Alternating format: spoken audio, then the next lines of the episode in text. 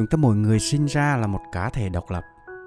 Và chính cái tôi cá nhân sẽ giúp chúng ta trở nên khác biệt giữa hàng tỷ người. Thế nhưng nếu để cái tôi cá nhân quá lớn và lấn át, thì bạn sẽ trở thành người dị biệt, một con người ích kỷ, độc đoán ở trong mắt của mọi người. Vậy thì bạn đang sống khác biệt hay là dị biệt đây? Chào mừng các bạn quay trở lại radio tâm sự khởi nghiệp và cuộc sống và là là tôi, quang đây mở đầu radio ngày hôm nay, tôi muốn chia sẻ lại cho các bạn nghe một câu chuyện. Có một bạn trẻ vừa tâm sự với tôi rằng, bạn ấy tìm hoài mà không thấy một ai có thể thấu hiểu được mình, kể cả ba mẹ của bạn ấy, và bạn ấy cũng không có bạn thân. Và khi tôi hỏi kỹ hơn, thì bạn ấy gặp rất là nhiều vấn đề. Bạn trẻ này đang theo cái chủ nghĩa đó là yêu bản thân quá mức. Bạn luôn làm những cái điều khác thường với mọi thứ, từ tính cách, từ ăn mặc, từ lối sống cho đến ứng xử và giao tiếp. Và khi được mọi người góp ý thì bạn cho rằng mọi người không có hiểu bạn thích can thiệp vào cuộc sống riêng của bạn quá mức. Và bạn không muốn à, sống một cuộc đời của ai cả. Bạn muốn là chính mình là khác biệt không đụng hàng. Và theo đúng cái chủ nghĩa là am myself tôi là chính tôi. Nếu mà nghe về cái lý tưởng này thì nó quá hay đó chứ tôi cũng biết rất là nhiều người trẻ hiện nay đang sống theo cái xu thế này. Thế nhưng có rất nhiều người đang nhầm tưởng đang tự huyện hoặc bản thân mình trở thành một cái phiên bản lỗi, không phải là khác biệt mà lại trở nên dị biệt. Bạn ấy tự tạo cho mình một cái rào cản cho bản thân trên cái con đường thành công và tách mình ra khỏi một cái lối sống của cộng đồng. Cô đơn lập dị khác thường không giống ai. Và trên thực tế thì chủ nghĩa am chính là những người sống khác biệt với một tuyên ngôn được là chính mình thay vì sống một cuộc đời giống ai khác. Và ở đó, họ tự xây nên một cuộc sống riêng, một cái con đường phát triển riêng và khiến bản thân trở nên khác biệt, trở nên nổi trội, độc đáo dựa trên những cái ưu điểm của mình. Và quan trọng hơn cả là họ khiến cho mọi người từ từ chấp nhận, có một cái nhìn tích cực và cho đến yêu thích chính cái sự khác biệt đó.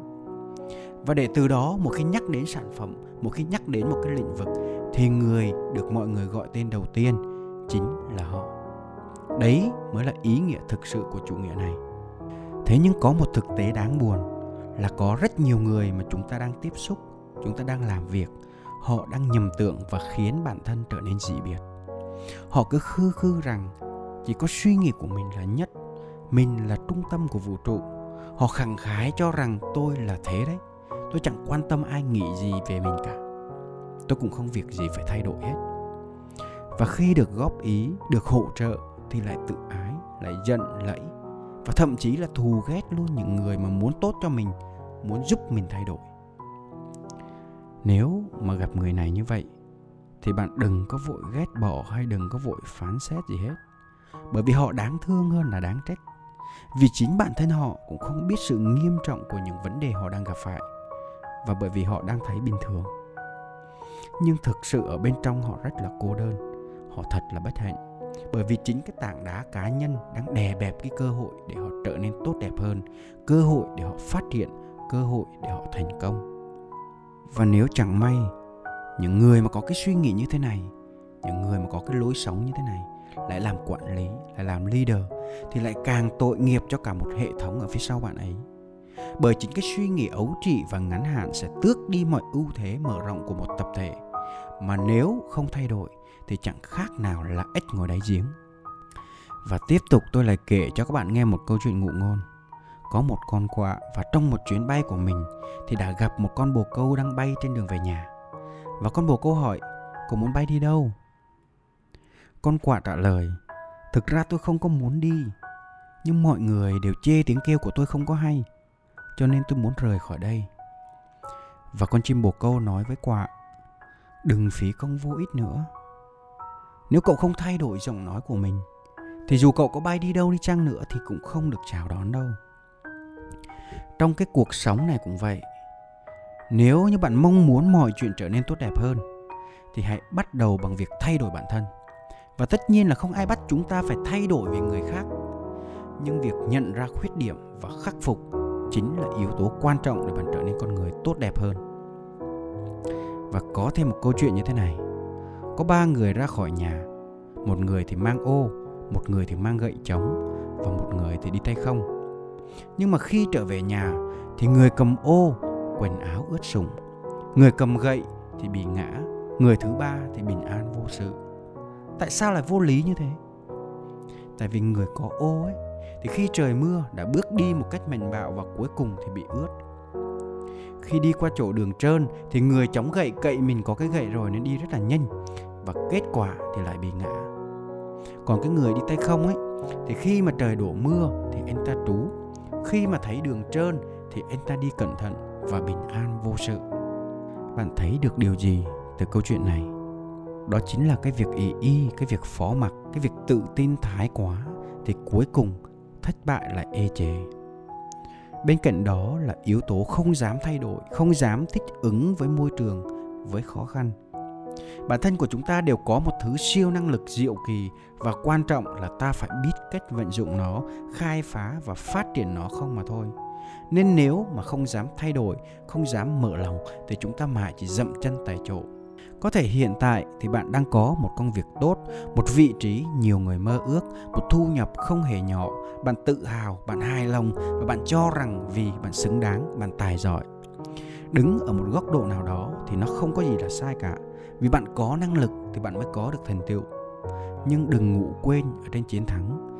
Người thành công thực sự là người nghĩ rất là sâu sắc, nhìn mọi thứ bằng chiều sâu, không có sống ngắn hạn mà sống với một cái tầm nhìn dài cái yếu tố đầu tiên, phải biết ơn những gì mình đang có. Cái thành quả này của bạn, liệu có phải một mình bạn làm nên? Hãy học cách biết ơn cả cái bàn, cả cái ghế mà bạn đang ngồi mỗi ngày, cái công việc mà bạn đang có, những người cộng sự, những người đồng nghiệp, cấp trên, cấp dưới, đối tác, khách hàng và thậm chí là cả đối thủ của bạn nữa. Vì những người bạn gặp, những cái sự việc mà bạn trải qua là những cái yếu tố cộng hưởng để làm nên bạn của ngày hôm nay con người ấy thì lại hay nhanh quên. Nên khi có một cái cuộc sống đủ đầy rồi ấy, thì thường tách biệt và thể hiện suy nghĩ độc đoán. Hãy nhớ là chúng ta sống luôn cần sự cộng hưởng của môi trường xung quanh và hãy biết ơn điều đó. Có một vài người hỏi tại sao vợ chồng tôi không lo mà tận hưởng cuộc sống đi mà cứ ăn cơm nhà vác tù và hàng tọng cứ lo chuyện thiên hạ cứ lo giúp người này giúp người kia. Tôi muốn chia sẻ với các bạn điều này. Sống ở đời không phải vui là đủ với bản thân tôi ấy, sống là phải có ít phải có giá trị phải có hạnh phúc. Chứ còn tiền tài và vật chất ấy nó cũng sẽ phù du khi mà bạn về với cát bụi thôi. Chỉ có cái phong cách sống chỉ có những cái giá trị mà bạn cho đi thì nó sẽ luôn tồn tại ở trong lòng mọi người. Những người thành công lớn cũng vậy thôi họ luôn sống cho đi một cách hết mình. Càng cho đi họ càng hạnh phúc. Càng cho đi họ càng thành công. Vậy nên khi mà có thu nhập tốt khi mà biết các thông điệp về sức khỏe về tư duy thành công, về hạnh phúc, thì tôi không chỉ chia sẻ cho người thân và bạn bè của mình, mà tôi luôn tìm cách để trao đi nhiều hơn, chia sẻ nhiều nhất có thể để giúp đỡ thật nhiều người. Và đó cũng là một trong những hành trình sống khác biệt đầy ý nghĩa mà tôi cố gắng để tạo dựng nên. Và ý nghĩa của sự khác biệt đối với mỗi người là khác nhau, nhưng cách để chứng minh sự tích cực của lối sống khác biệt, đó chính là kết quả mà bạn đang đạt được. Đừng bao giờ ba hoa nói với tôi là thế này, thế kia vỗ ngực xưng oai vì cái tôi cá nhân. Cũng như đừng bao giờ phân loại chính mình với người khác, bởi vì chúng ta không phải là hàng hóa. Cho dù bạn có sự khác biệt, nhưng không có nghĩa là bạn dị biệt, không giống những người xung quanh. Bạn vẫn là một cá thể trong một cộng đồng, vẫn cần đến cái môi trường đó để tồn tại và phát triển. Nhiều người vẫn thường nhầm lẫn giữa sự tự tin và tự ái, tự trọng lớn và cái tôi lớn cái tôi lớn chỉ khiến cuộc sống của chúng ta tăng thêm tham sân si mà thôi. Đời người thì hữu hạn. Vậy thì tại sao chúng ta phải mang vác một cái tôi nặng nề mà không cởi bỏ nó xuống để làm một người tự do, để làm một người ung dung?